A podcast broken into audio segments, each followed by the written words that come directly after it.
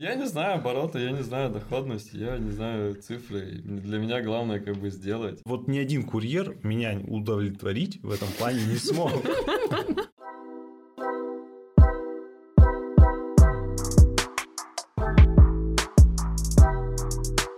Привет, с вами «Вечерний стартап», это Аня и Женя. Сегодня у нас в гостях Алексей Беловолов, основатель Woodkivi, компании по изготовлению функциональной мебели.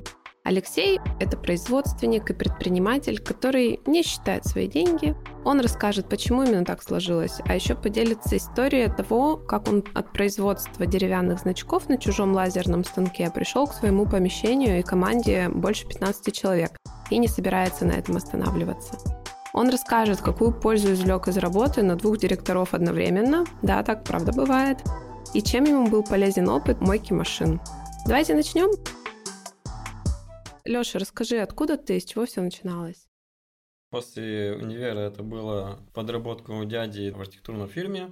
То есть там было, грубо говоря, подай, принеси, распечатай, сделай замеры. То есть это все-таки как помощник архитектора. Была офисная работа, и со временем понимал, что она немножко убивает. Вроде работаешь мало, но получается, энергии вообще нет.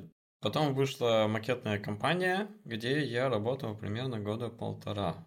Мы делали, грубо говоря, ту же самую архитектуру, но маленькую. И это было где-то за месяц, грубо говоря, ты создавал дом. И это было руками, и это было прекрасно, потому что какие-то здания, но гораздо быстрее. В смысле, за месяц макета или за месяц, за месяц здания? Макет. Макеты, которые на инопромах всякие домики стоят, в торговых центрах жилые дома вот эти а, стоят. Угу. То есть, ну, иногда это были заводы для презентации какого-то проекта. Были как реальные здания, но в маленьком масштабе. Угу. Это было интересно, создавать ту же самую архитектуру. Да, ты ее как бы не придумывал, но ты ее создавал. А ты закончил-то что, получается? Архитектурную академию. Ты прямо по профессии пошел? Ну, можно так сказать. То есть я делал дома, но маленькие. Угу. Сначала, да, по профессии. Так, бакалавры архитектуры, там не было никакого направления, а магистры градостроительства. После этого как бы пошло вот именно такое направление. Обучение не бесполезно, оно дало все-таки плоды и понимание, и очень много интересной информации. Но вот в макетной компании работали, и со временем там как раз вот этот ручной труд, то есть то, что нравилось как раз, мы делали. То есть там были разные техники, инструменты, развивались, но со временем получалось так, что мы все-таки что-то заказывали на подряде, и это была лазерная резка. И со временем все-таки директора, их было двое, купили нам станок. И было интересно его просто изучать. Новая лазерный. техника, да, лазерный станок. Новая техника, интересно было, что она может делать. То есть резали как бы детали для своего производства, и потихоньку просто стало интересно делать какие-то деревяшки. Просто пробовать станок, на что он может, и как-то это, даже не знаю, откуда появились заказы, но просто, может быть, когда-то для знакомых делал, честно, историю уже не помню.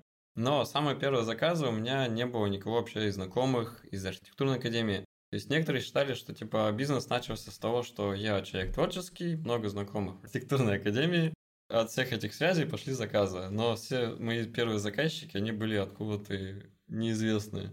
Создалась группа ВКонтакте пятнадцатого февраля две тысячи пятнадцатого, и как-то там что-то выкладывалось криво-косо, но что-то как-то делалось. Ты сам делал, в смысле, все один, это конкретно к тебе заказы приходили? Да, получается. То есть я после работы в макетной мастерской, после семи вечера оставался, что-то делал, что-то резал, красил, шлифовал, отдавал, делал макеты, общался. Это было как хобби после работы. Но на, получается, оборудование, которое вот да, на том то месте работе было. Я платил, грубо говоря, за аренду, за помещение, материалы я платил сам. Что покупал, если использовал их, то кого платил за материал. То есть, грубо говоря... Своему работодателю? Да. А сколько это, это в таком формате может стоить? Можешь вспомнить? Не знаю, там просто была, грубо, лазерная резка, она сколько-то стоила там за метр погонный. Мы еще там отчисляли за то, что помещение mm-hmm. использовал. То есть, средний чек у заказов был триста рублей. За заказов пятьсот рублей я как бы боролся. Такой, о, пятьсот рублей. А ну, там что-то маленькое было?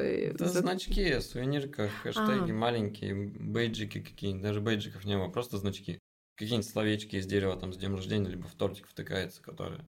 А, это просто участники приходили, да? Ну, да, физлица. То есть какие-то такие заказы приходили, что-то по мелочи там где-то вырезать.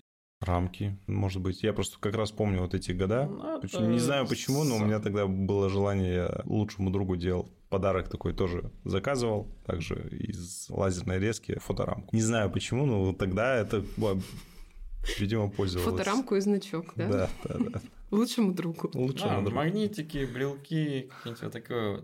Большой шаг был это, когда получилось попасть на Сандарину. Ты не первый, кстати, кто говорит, когда попали вот на такой маркет. И вот ты как вообще ты туда попал-то? Ну, Сандарина я просто так знал до этого. Она как-то еще по-другому называлась. Я уже забыл. Sunday Up Market. Да, Sunday Up Market. Я уж не помню в те годы, как она называлась. Так или Сандарина все-таки, но помню Sunday Up Market. Хотел туда попасть, отправлял заявку, и получилось, что за три дня до мероприятия один человек отменился и пригласили меня. Я туда просто случайно попал, и то, что место появилось.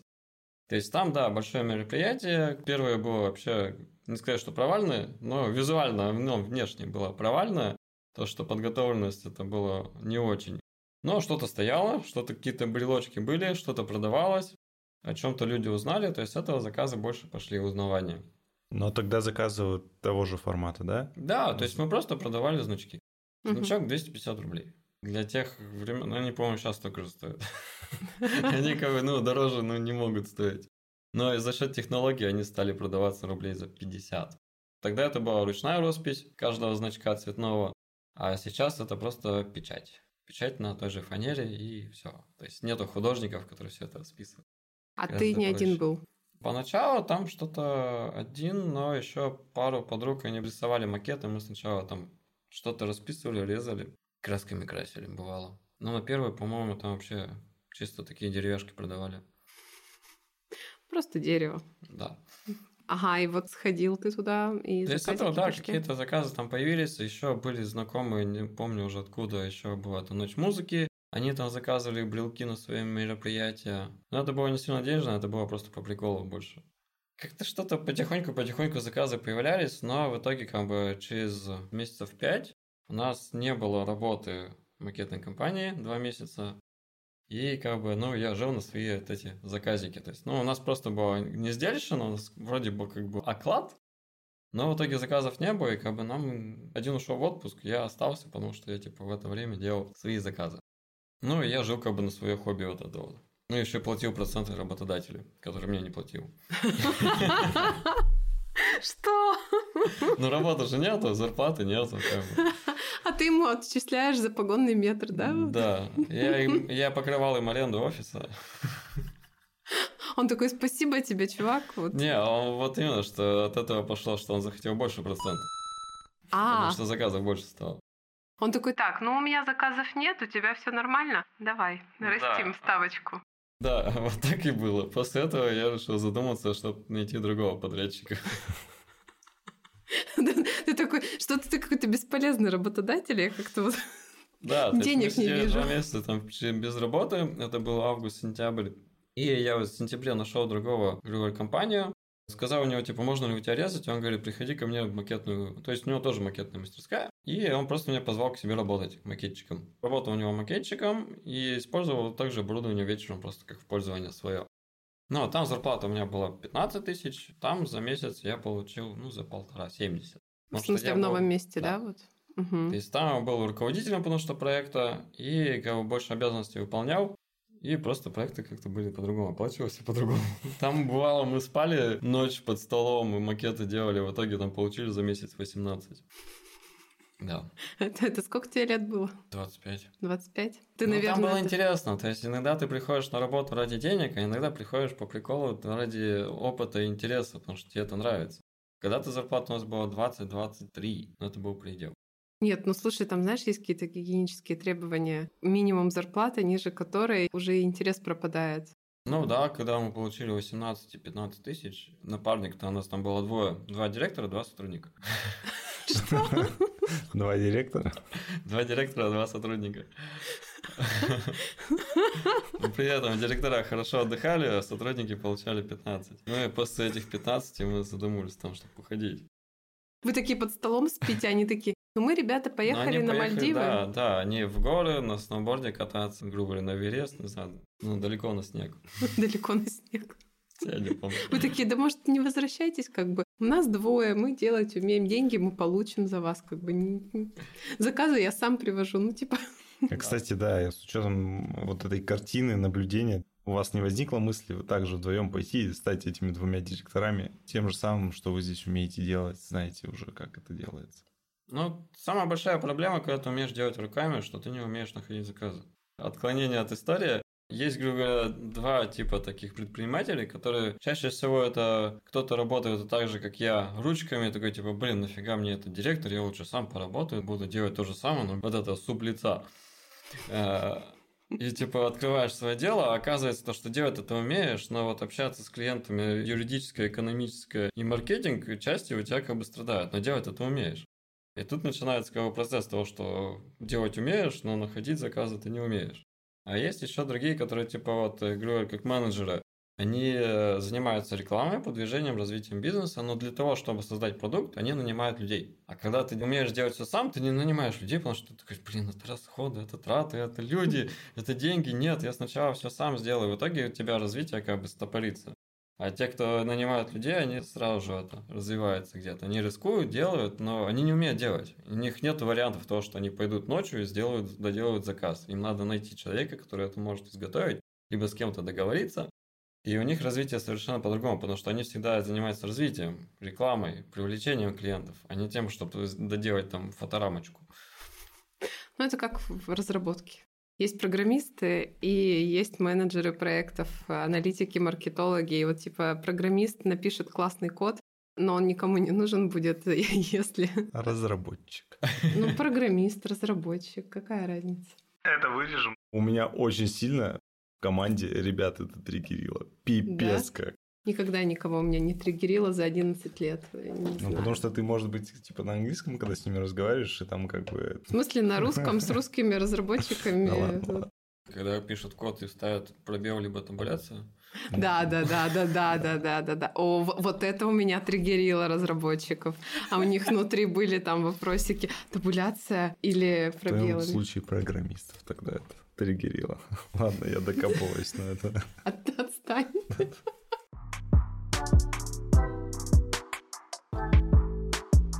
Создать макетную мастерскую мы не думали, потому что, ну, понимаешь, что, типа, клиенты должны быть большие, и как-то сложно находить какие-то фирмы. А здесь ты вроде делаешь какую-то мелочь, у тебя физлица как-то находится, что-то делается. Тот сотрудник, он вроде ушел тоже. То есть я работал в новой макетной, поработал месяц, и после этого мне сказали, что, типа, выбирай либо свое дело, либо на нас работаешь. То есть, ну, в том же помещении, пятьдесят метров квадратных, гараж, который они сделали там двухэтажный, то есть такой лабиринт, все очень тесно. Но то, что я отвлекался на сообщения и на какие-то свои там доделки заказов, тот начальник сказал, типа, выбирать. Либо на нас только работаешь, либо свое дело продолжаешь, на нас вообще не работаешь. А сколько ты часов тратил примерно на свои заказы уже на тот момент? Можно сказать, там часа три, наверное, на компанию в день. То есть это было не так много заказов, и... но где-то были общения. Пишут-то люди все равно днем, хотят что-то обсудить, заказать. Угу. Когда ты работаешь, ты на это отвлекаешься, на сообщения. Подумав, подумав день, я понял, что типа свое дело, как бы, хоть оно и мелкое и ничего не приносит, но я его как бы не брошу. Но оно приносило тысяч двадцать в месяц. Тогда это там хватало. Здесь прикольно, но я понял, что типа хоть какое оно мелкое есть, я типа его не брошу. Ну и вот мы с ним договорились, то, что в его помещении, он, грубо говоря, там было тоже два директора.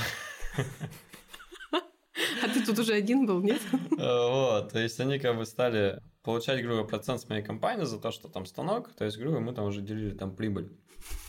Это какой-то сюр просто. Приходишь... Они мне представляли помещение, оборудование, то есть, и как-то там что-то иногда рассказывали, подсказывали, что делать.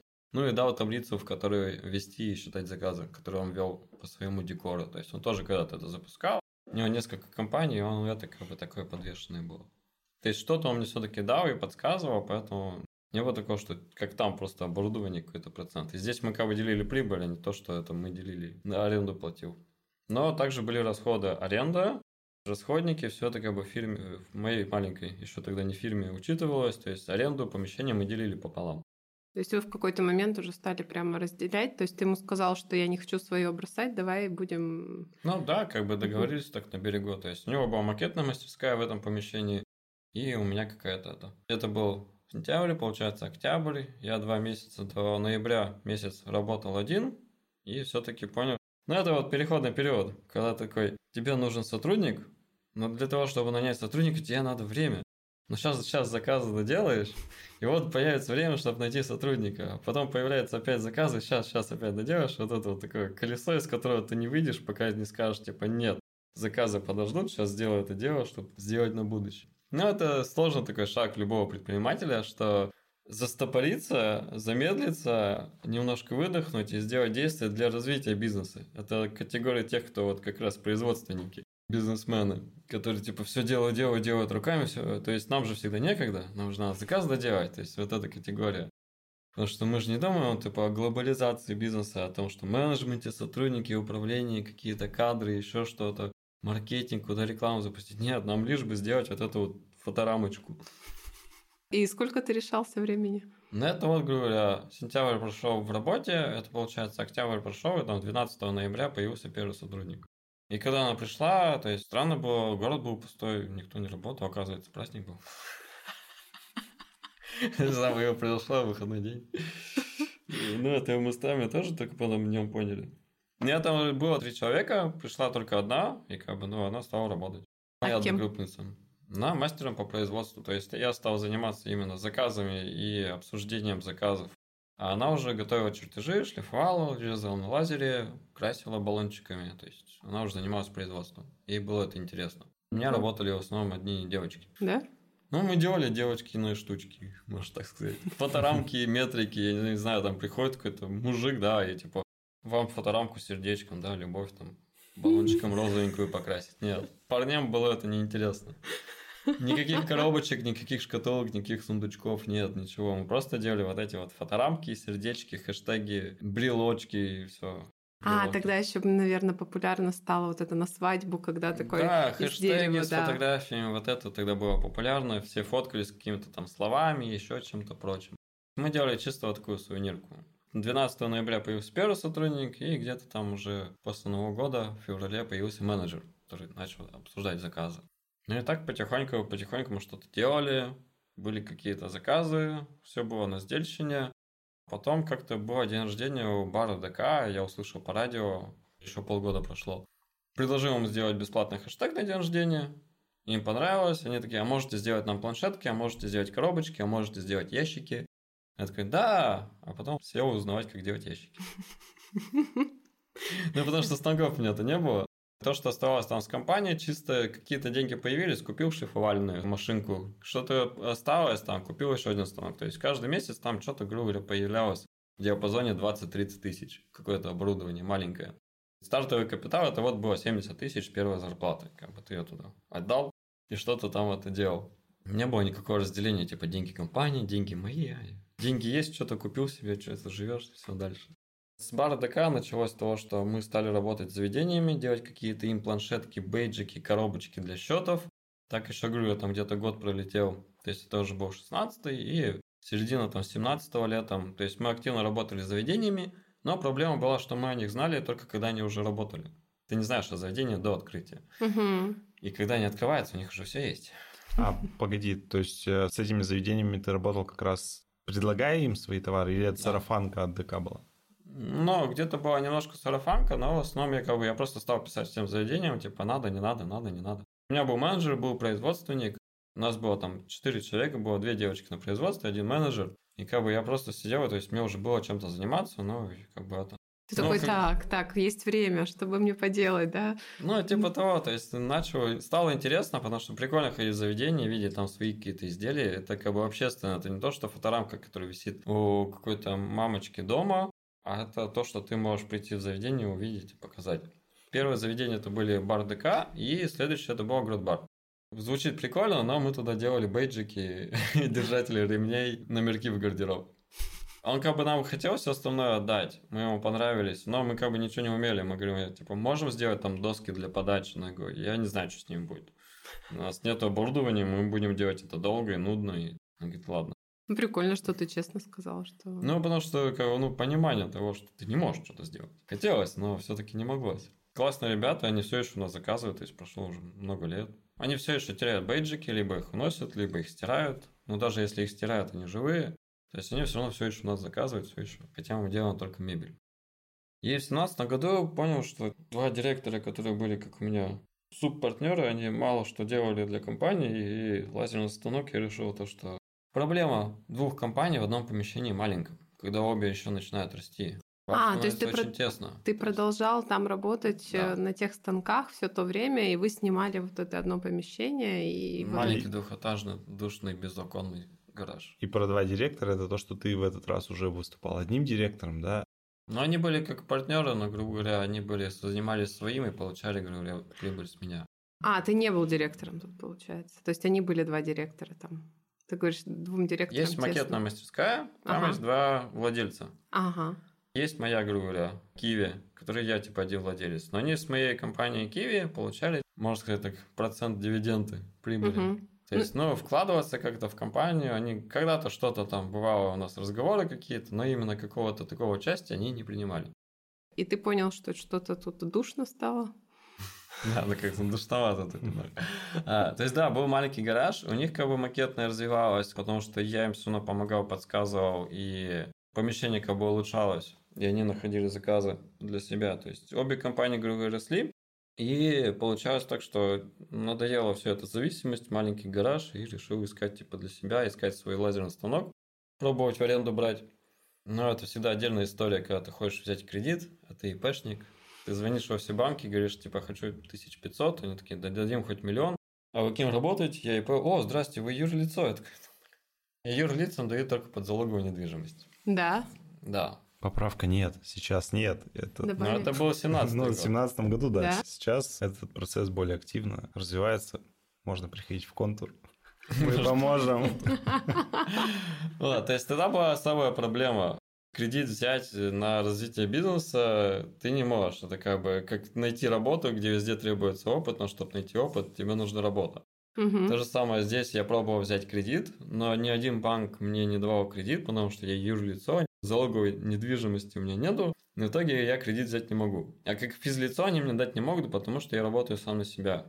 Потому что я не физлицо для банка, но физлицо я, по идее, юридически, потому что ИП – это не юрлицо, это физлицо. Но получить кредит как физлицо я не могу, даже на стиралку. То есть, как бы... Блин. Все, это замкнутый круг для развития бизнеса. Смешно и грустно просто. И правда.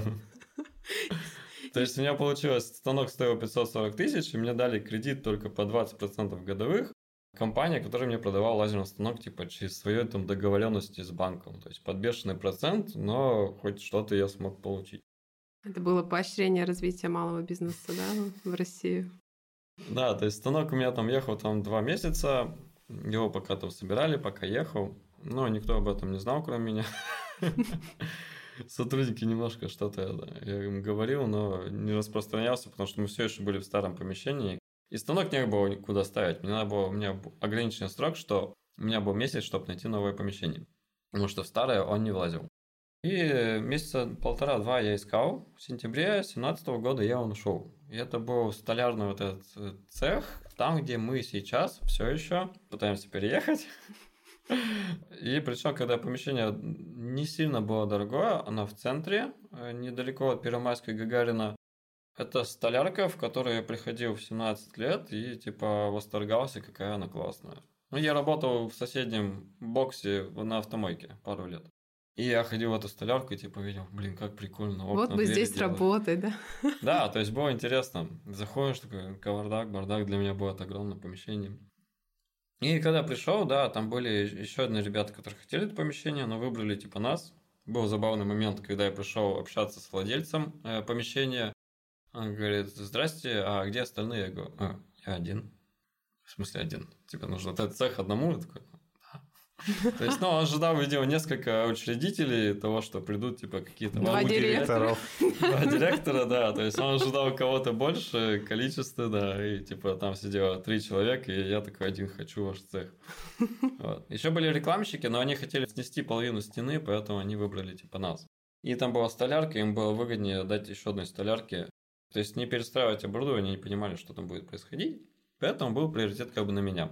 И сколько это стоило помещение? сто двадцать тысяч. Месяц? Да. Предыдущий я платил пятнадцать. Я и... немножко увеличился. С пятидесяти квадратов до четырехсот. Еще под полмиллиона станок по двадцать процентов годовых. Да. И где ты все это... Ну, значит, Бра... перспективы на тот момент позволяли это делать? Не. Безумие, отвага, да, просто. То есть помещение было прекрасное, большое, и как бы владельцы, причем те, кто были там помещением именно занимались, они говорят: о, привет. То есть они меня помнят еще с автомойки, потому что это как бы мыло хорошо и старался. Сдадим тебе помещение, хорошо мыл машину. Да, то есть это было интересно, то, что реально окружающие компании меня реально помнят. Там, потому что некоторые все еще там же и живут с начала основания. Ну, там место-то хорошее? Ну, как бы вот именно локация хорошая. Само, да, есть минусы, есть плюсы. Минусы от того, что там ступеньки, что-то где-то крыша там течет, и как бы не совсем такой полуровный. Такие самые глобальные минусы. А на тот момент просто получилось, что у нас был заказ от своей компании на всю область. Это диспенсеры, коробочки там для соль, перец на стол, которые стоят, они все еще стоят. То есть мы их делали восемьсот штук. И каждая стоила рублей пятьсот, наверное, где-то так. Причем при таком тираже все равно. То есть их было много, их делали долго. Их делали мы где-то месяца два. Но мы их еще в новом цехе продолжали делать. И был еще один заказ на Новый год. От... Мы его как раз получили в августе и в сентябре начали делать. Три изделия сделали в старом помещении и все остальное начали в новом. Им надо было тысяча триста ящиков деревянных на Новый год. Чтобы туда положить апельсинки, всякие вот это вот упаковать просто. Это они кому? Захотели заказывать в Китае, они решили поработать с чем-то у нас. То есть связь моя, то, что по значкам, по хэштегам всякое распространялось, для всяких компаний делали эти хэштеги для фотосессий. Люди как бы знали о нас, то, что как мы делаем, как мы работаем. Контур был, и Драйв Фитнес. Из таких крупных, я помню, вот мы самое огромное делали там хэштег там, два метра с половиной длиной. Это секта была спортивная, это uh-huh. организация. То есть куча разных там фотосессий было. В основном, так как я производственник, для меня приоритет был это качественный продукт, чтобы он был и яркий, то есть мы и переделывали и прочее, то есть не было финансовой такой подоплеки, в основном я топил за качество. И Уральский банк реконструкции развития тысяча триста ящиков, средний чек их было триста-триста пятьдесят рублей за штуку, их было, потому что два вида, и мы их делали до декабря, до Нового года мы их делали, а потом они еще и в январе сто штук заказали. Это вот два заказа, которые нам позволили, когда я переехал, я знал, что у меня есть деньги на полгода. А что дальше будет, я не знал. Ты прям сейчас так рассказываешь, я прям это смотрю, у тебя такие воспоминания сразу, как это было, мы доделали до Нового года. Там есть, каждый там... день приходили, строгали эти ящики, все уже стрелялись. У меня было три парня, которые строгали, три девочки, которые шлифовали, и четыре девочки, которые это собирали. То есть мы наняли, я позвал там всех своих это, девочек-студентов, с которыми мы делали все эти значки. То есть когда были крупные заказы, я находил студентов и помогал им как бы. Я им помогал финансово, они помогали мне руками. То есть были это ребята, говоря, знакомые, которые я мог позвать и помочь. Все колотились, все строгали, это было каждый день одно и то же. Да, где-то хэштеги и фоторамки втискивались в эти заказы, но это было каждый день одно и то же. Ну, немножко нудно, да, вот это вот. Да, особенно от того, что компания – это же все равно отражение владельца. Владелец я один, иногда это плюс, иногда это минус. Плюс – это когда ты думаешь о том, что когда-то что-то поделить либо принять, но также это и минус, когда тебе надо что-то принять, ты такой, вот бы кто-нибудь был рядом, чтобы вот он решил, он бы сказал, как делать, а ты бы такой просто сидел и все.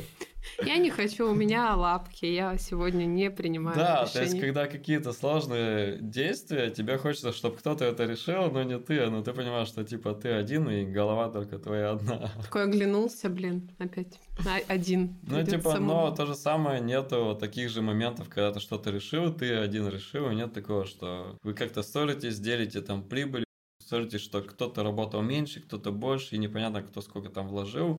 То есть, знаю компании, где там три владельца, один из них был менеджером, один производственником, один там маркетингом занимался, типа. И кто из них там больше что поработал, как потом они делят прибыль, ну вот, не знаю. Как-то они договорились, как-то они существовали. То есть, у них там долгое время не было сотрудников, но потому что их уже трое.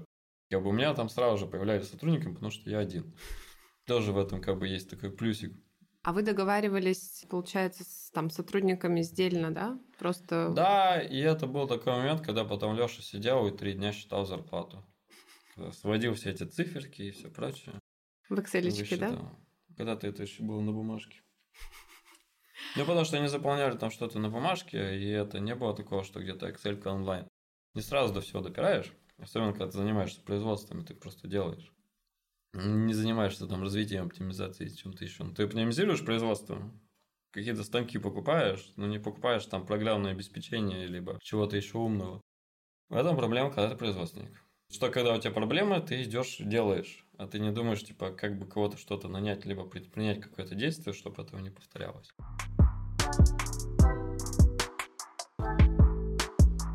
Когда ты тип предпринимателя, когда ты производственник, ты идешь такими маленькими шажками, ты думаешь, типа, кредит, что это вообще, что такое вообще налоги, и большое спасибо Контуру, конечно, за Эльбу.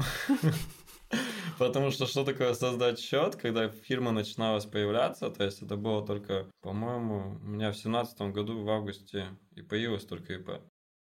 Заведениями, когда стали просить там счета, и как мы сначала проводили это через макетную мастерскую, потом надо было еще ждать, пока он выведет деньги, чтобы нам получить какие-то деньги, то есть это было такое субподряды, это прям долго, через кого-то что-то делать. И нас когда просили там типа создать акт сверки, мы вообще такие, типа, что такое акт сверки?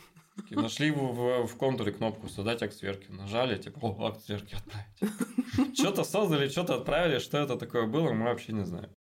Эльба, кстати, молодцы. Они по теме как раз предпринимательства всех этих счетов сферок тоже ведут подкаст.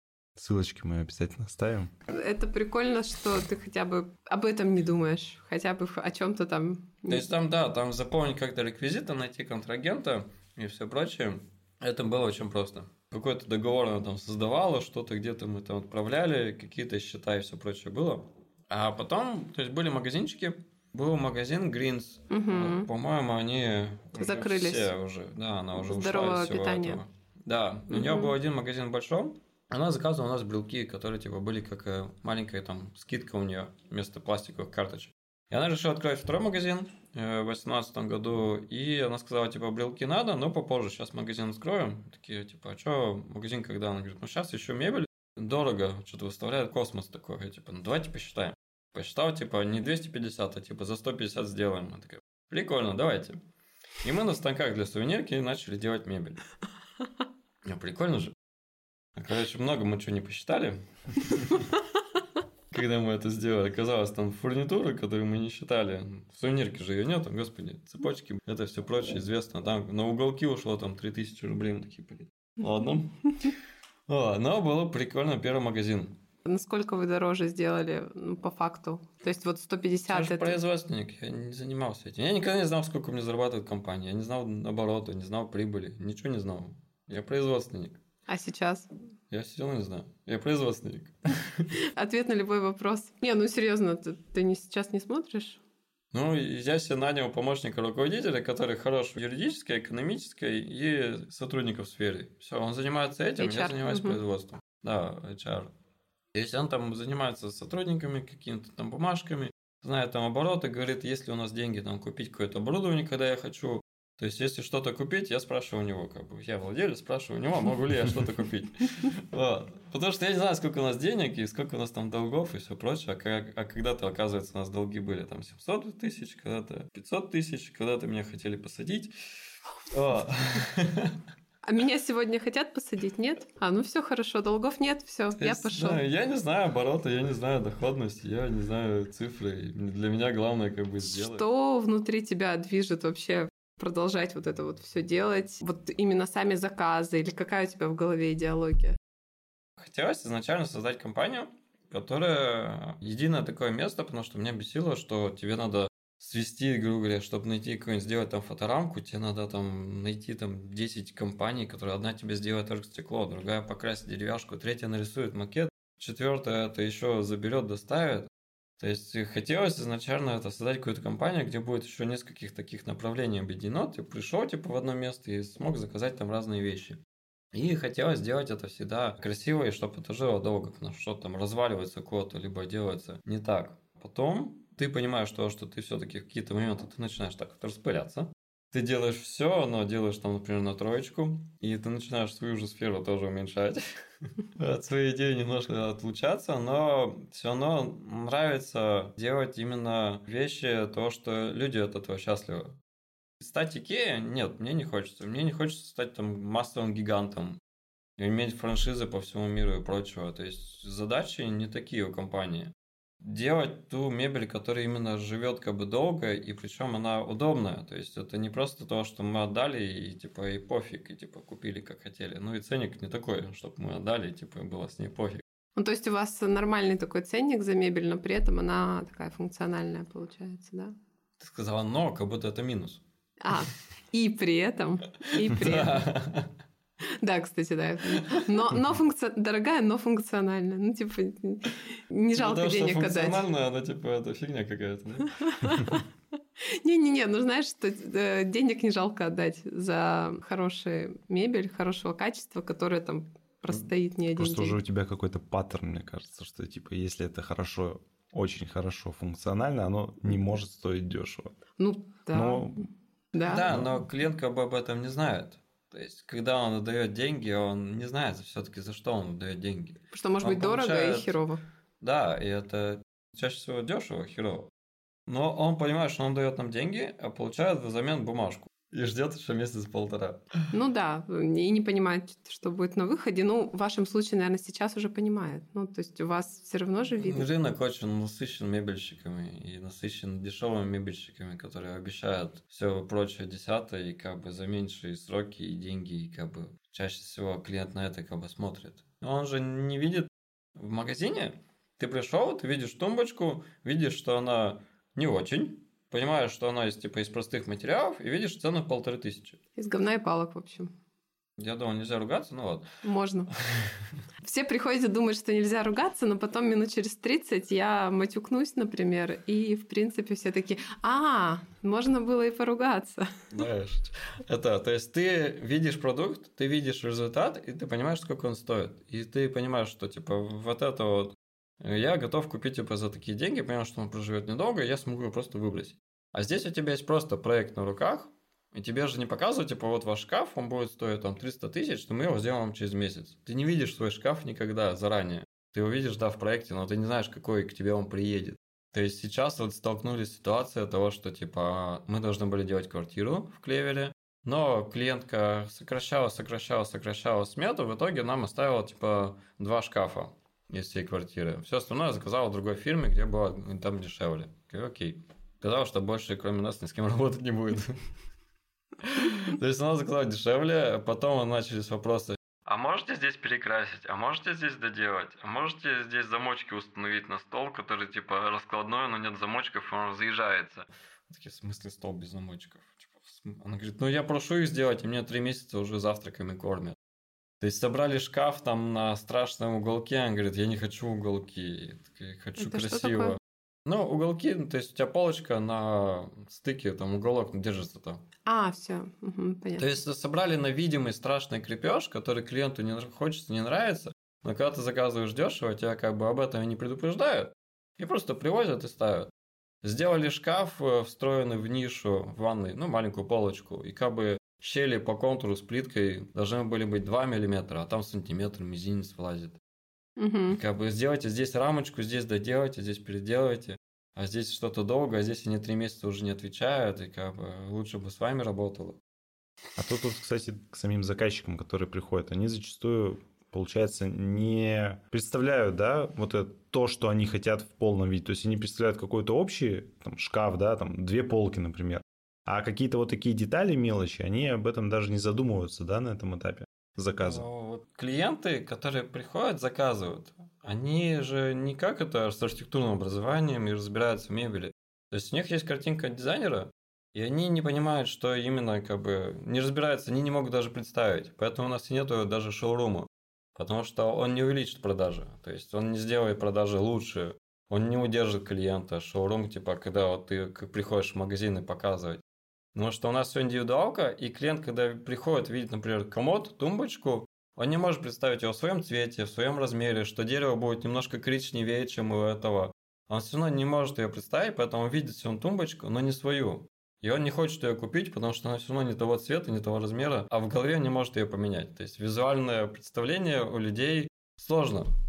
То есть те, кто творческие, у них, да, попроще. Те, кто еще и делают мебель попроще, мы можем все это представить и понять.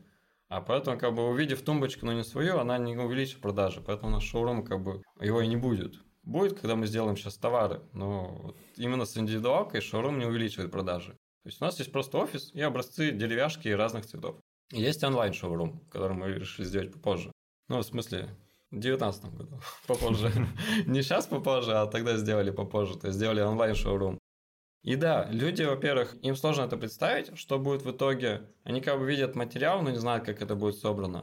И компании, которые много, которые работают, они не показывают все. На этом месте мы, как производственники, мы должны предупредить клиента. То же самое, например, я заказывал стекло для столешницы, я заказал, стоимость была там тысяча тридцать, то есть это был как субподряд. Мне его привезли, клиент говорит, а что оно зеленит? Я такой, ну... не знаю, спрашиваю компанию. Ну, вы же не сказали, что вам не надо, чтобы зеленило. Вот есть стекло белое и прозрачное, а есть стекло обычное, зеленит. А чего вы не рассказали, что он разное это бывает? Почему вы не уточнили, что мне надо белое или обычное зеленое? Потому что я написал, мне просто стекло четыре миллиметра там закалено. То есть мне даже не объяснили, что оно бывает разное, не уточнили. На месте производственника я считаю, что мы должны объяснять то, что клиенту.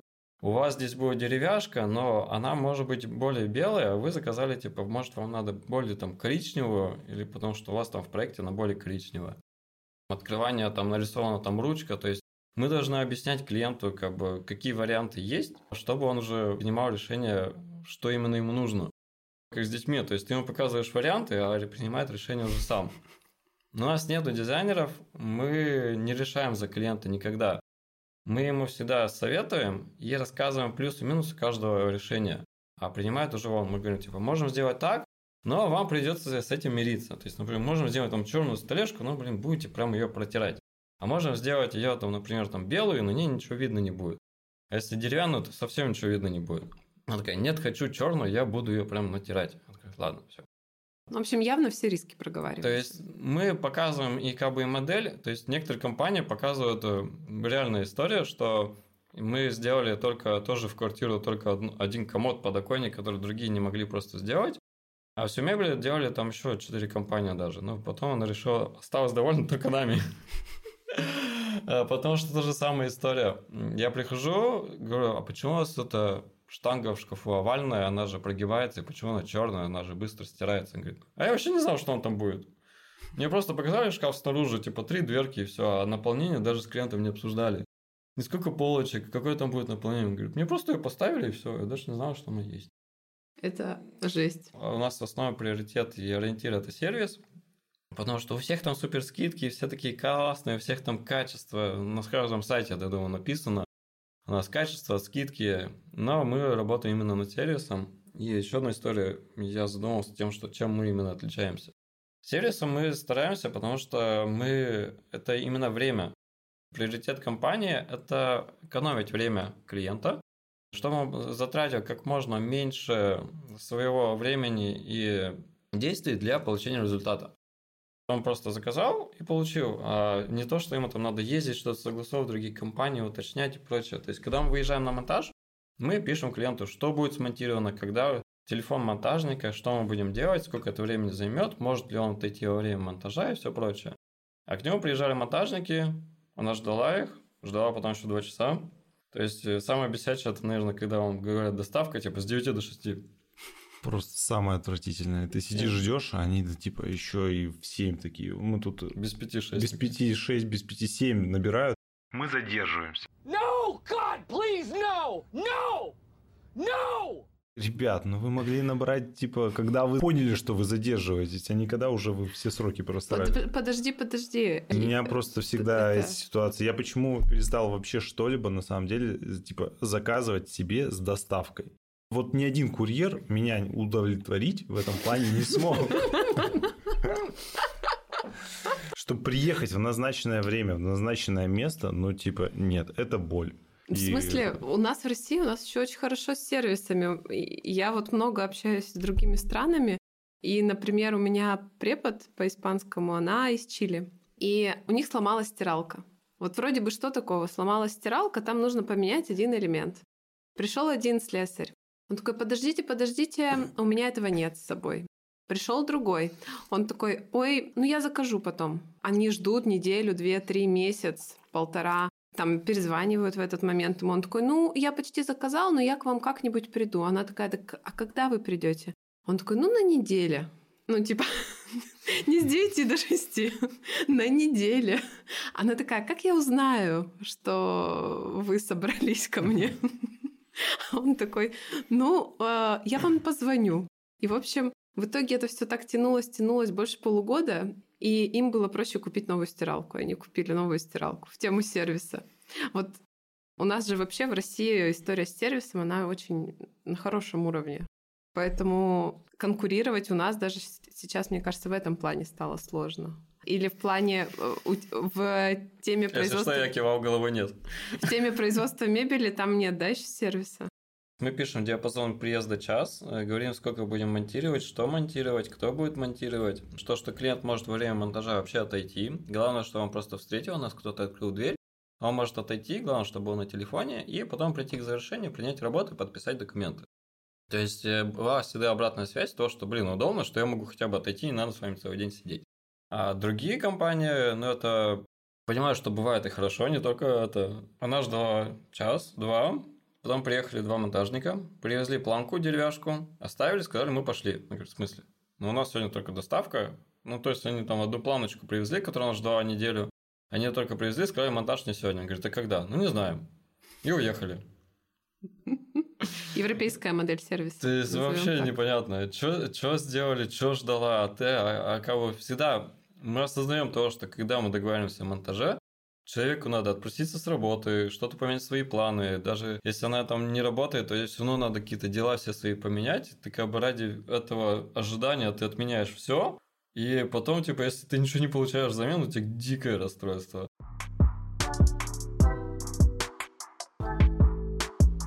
Ты начал поднимать тему. На самом деле Маша Орлова тоже про это еще говорила, когда от обычного производства, производства на заказ продуктов, да, она перешла к формированию, стала подсвечивать, да, особенность вообще своего дела, уникальность, свою идентичность. Вот ты тоже сейчас про это говорил, что вы пошли сейчас в историю думать, а что вас отличает от других, помимо цен, помимо сервиса.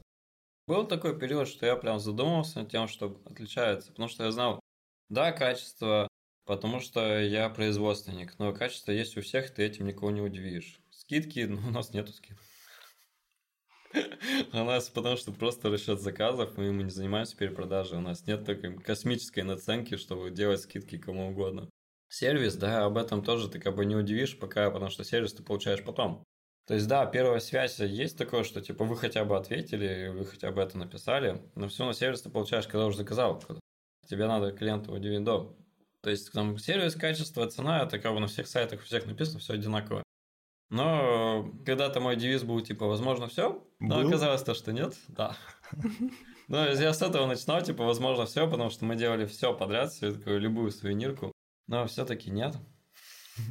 Все-таки, когда ты делаешь много всего разного, ты не можешь делать все на пять. И поэтому мы решили сократить, грубо говоря, функционал изделий и лучше делать меньше ассортимент, разнообразие продукта, но по лучшему качеству делать. То есть ты делаешь меньше операций, но ты знаешь, как их делать. У нас нету дизайнеров в штате. Угу. И в голове, грубо говоря, склад ума, я инженер. Мы не делаем там красивую мебель именно как картинку, визуализация, как дизайнеры рисуют. То есть мы всегда рисуем свою три дэ модель по своим замерам. И получилось, что мы отличаемся тем, что мы делаем именно продуманную мебель. Потому что когда ты приходишь на объект, типа здесь дверка об стенку бьется, здесь ящики не выдвигаются, здесь ящик плотно, здесь ручка шатается, здесь заедает, а здесь вообще неудобно открывать в эту сторону, надо было дверку в другую сторону открывать. То есть здесь там потолок может цеплять, что-то об светильник там бьется, что-то вообще шатается. И можно было сделать лучше. То есть, оказывается, там у вас штанга будет внутри. То есть, размер, высоту полочек, то есть, в ванной это тридцать пять сантиметров стандарт, потому что это ферри, доместос должны туда, грубо говоря, все там влезть, все эти большие тюбики со всякими кондиционерами. Кстати, есть, да, вот эти и... нюансы все, да? Да, то есть, глубину, размеры полочек, именно почему так, то есть, открывание ящиков, чтобы оно не заедало, то есть, всякие доборные планки, чтобы это нигде ничего не задевало. То есть, многие вещи, которые клиенты говорят, то, что спасибо, я об этом бы даже не задумывалась. Но ты это осознаешь, когда ты начинаешь жить. Взаимодействовать с мебелью, ты ее прикасаешься, где-то там неудобно, где-то, блин, такой, ну ладно, окей. ты не переделаешь же шкаф. То есть открывание там в одну, в вторую сторону, блин, удобнее было бы сюда. То есть часто это вот, например, шкаф там за унитазом, и типа делают дверки, открывание типа в сторону унитаза. Но тебе тогда надо встать над унитазом, раздвинуть ноги и типа открыть на себя там шкаф. Да, да, да, да, да. Вот. А удобнее типа в одну сторону и в другую сторону там наоборот сделать. Это просто подошел, у раковины стоишь, типа дверку открыл, закрыл, что надо, достал. Мы делаем именно продуманную мебель. На этапе эскизов мы проговариваем все клиенту, показываем. Трепетно, говорю, там, ко всяким там зазорам и прочему относимся, то, что клиент видит именно какие там узлы, коннекторы, где-то там запасы, зазоры, обо всем об этом предупреждаем.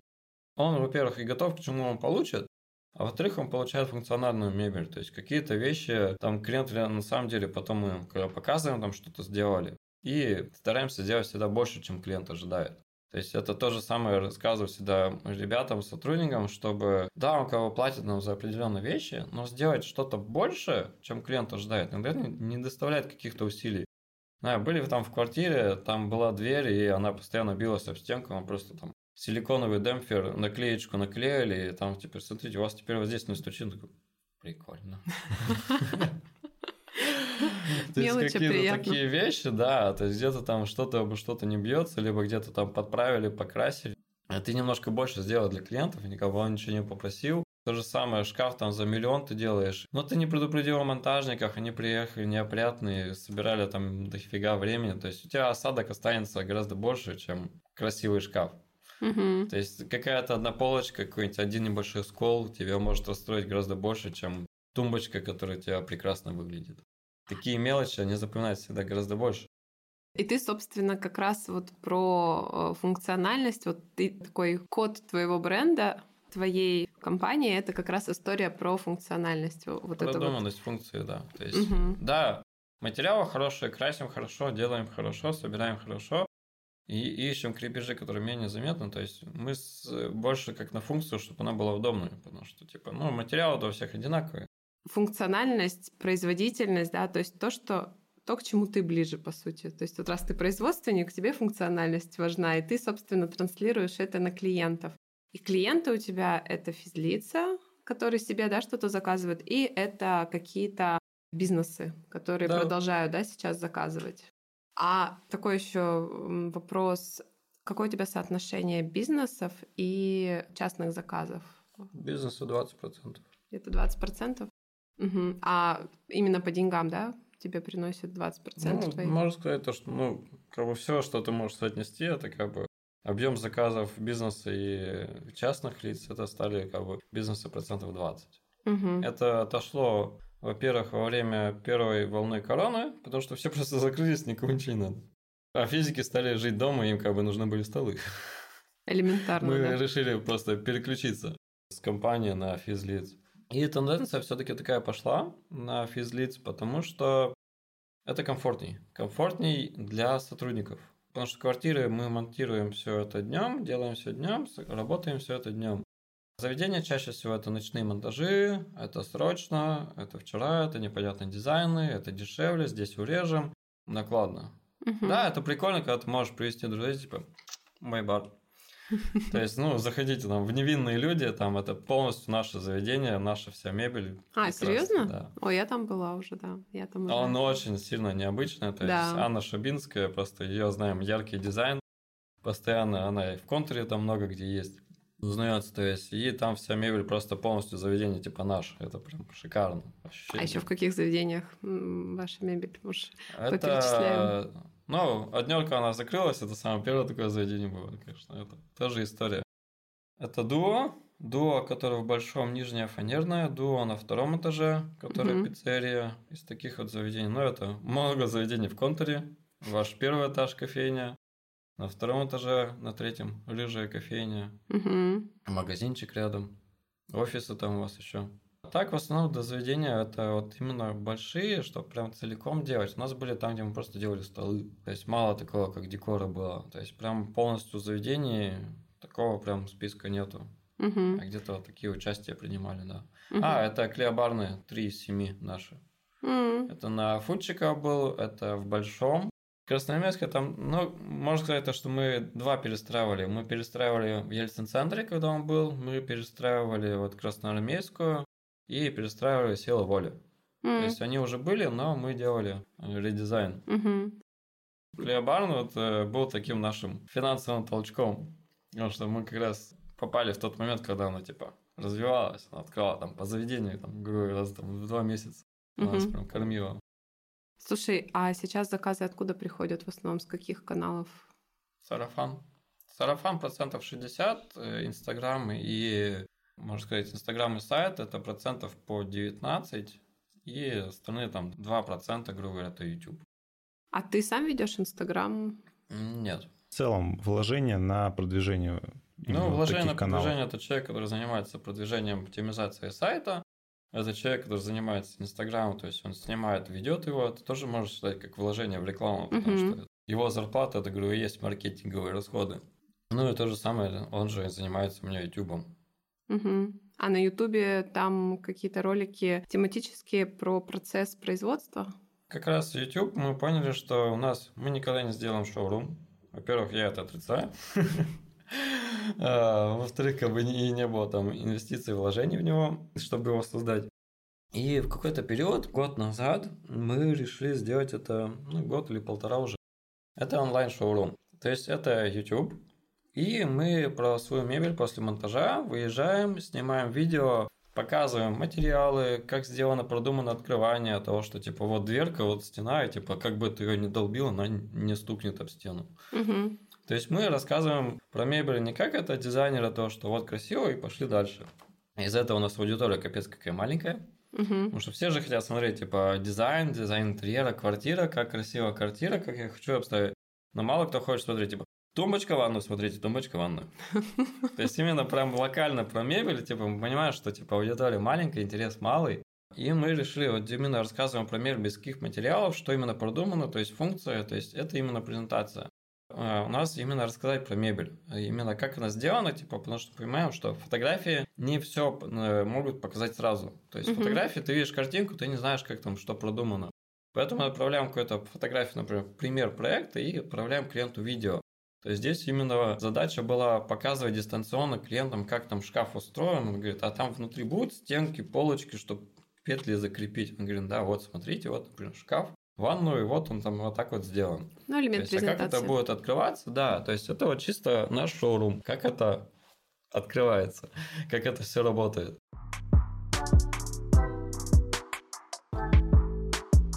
Давай развития. На финалочку советы, на развитие, и мы завершимся. Да. Были большие стопоры, и есть моменты, которые помогали именно развиваться, шаги делать большие. Был момент того, что это перезагрузка, отдых от компании какой-то на период все-таки, если ты производственник, остановиться на производстве и отойти и подумать о большем. Второй момент – это именно хотя бы в голове представить свою компанию гораздо больше, какой она будет. Это не то, что желание в космос отправить, и все сбудется. Нет, так не работает, херач. Когда ты это уже представил, ты уже готов к этому, не боишься. Был момент, я не мог представить то, что у меня будет там больше там, трех человек, и типа я боялся большой ответственности, нанимаешь человека, ты за него ответственен, блин. Но когда я представил большую компанию, у меня там с пяти человек выросло там до пятнадцати за буквально там пару месяцев. То есть ты уже этого не боишься, потому что ты это уже прошел, представил. То есть визуализация и готовность к этому, ты уже прошел все этапы. Самая такая книжка, которая была именно действительно и позволила мне уволить пару человек, которые были на самом деле не полезны, это «Жесткий менеджмент». Он заставляет тебя понять, что это твоя фирма и что люди должны работать. Ты здесь главный. Вот эта книжка поставила как бы много таких вот точек, которые я понял, что типа, блин, я не производственник, я все-таки владелец, и типа вот, надо делать, как я скажу. Но при этом ты создаешь им много условий комфортных для продолжения работы. Да, то есть нету там жесткого графика, то есть они там спокойно, ты можешь сходить в банк, когда тебе надо, но главное об этом предупредить и отпроситься. У меня нет жесткого такого, что они боятся ошибиться, например, потому что у каждого сотрудника есть право на ошибку, но у него нету права не сказать об ошибке, потому что мы должны из этого сделать вывод и стать лучше. Угу. То есть ошибиться может каждый, там и директор, и владелец, и на производстве, и малярка, то есть они все могут ошибиться, но главное, чтобы они давали об этом обратную связь, то есть чтобы они не боялись ошибки, потому что иначе это стопор возникает в голове и блокирует, и они ни о чем не разговаривают. Может быть, там полный бардак, но никто об этом не знает. Потому что человек боится сказать об ошибке, что его там накажут, что-то там премии лишат и всего прочего. Но мы позволяем наоборот. Ты можешь ошибиться, главное об этом скажи. Спасибо. Спасибо, Спасибо тебе большое. Очень классно, мне кажется. Подписывайтесь на наш подкаст, ставьте лайки, пишите комментарии, ставьте сердечки, делайте, что хотите. И не забывайте о нас в социальных сетях, чтобы не пропустить новые выпуски о местных предпринимателях. Всех обнимаем.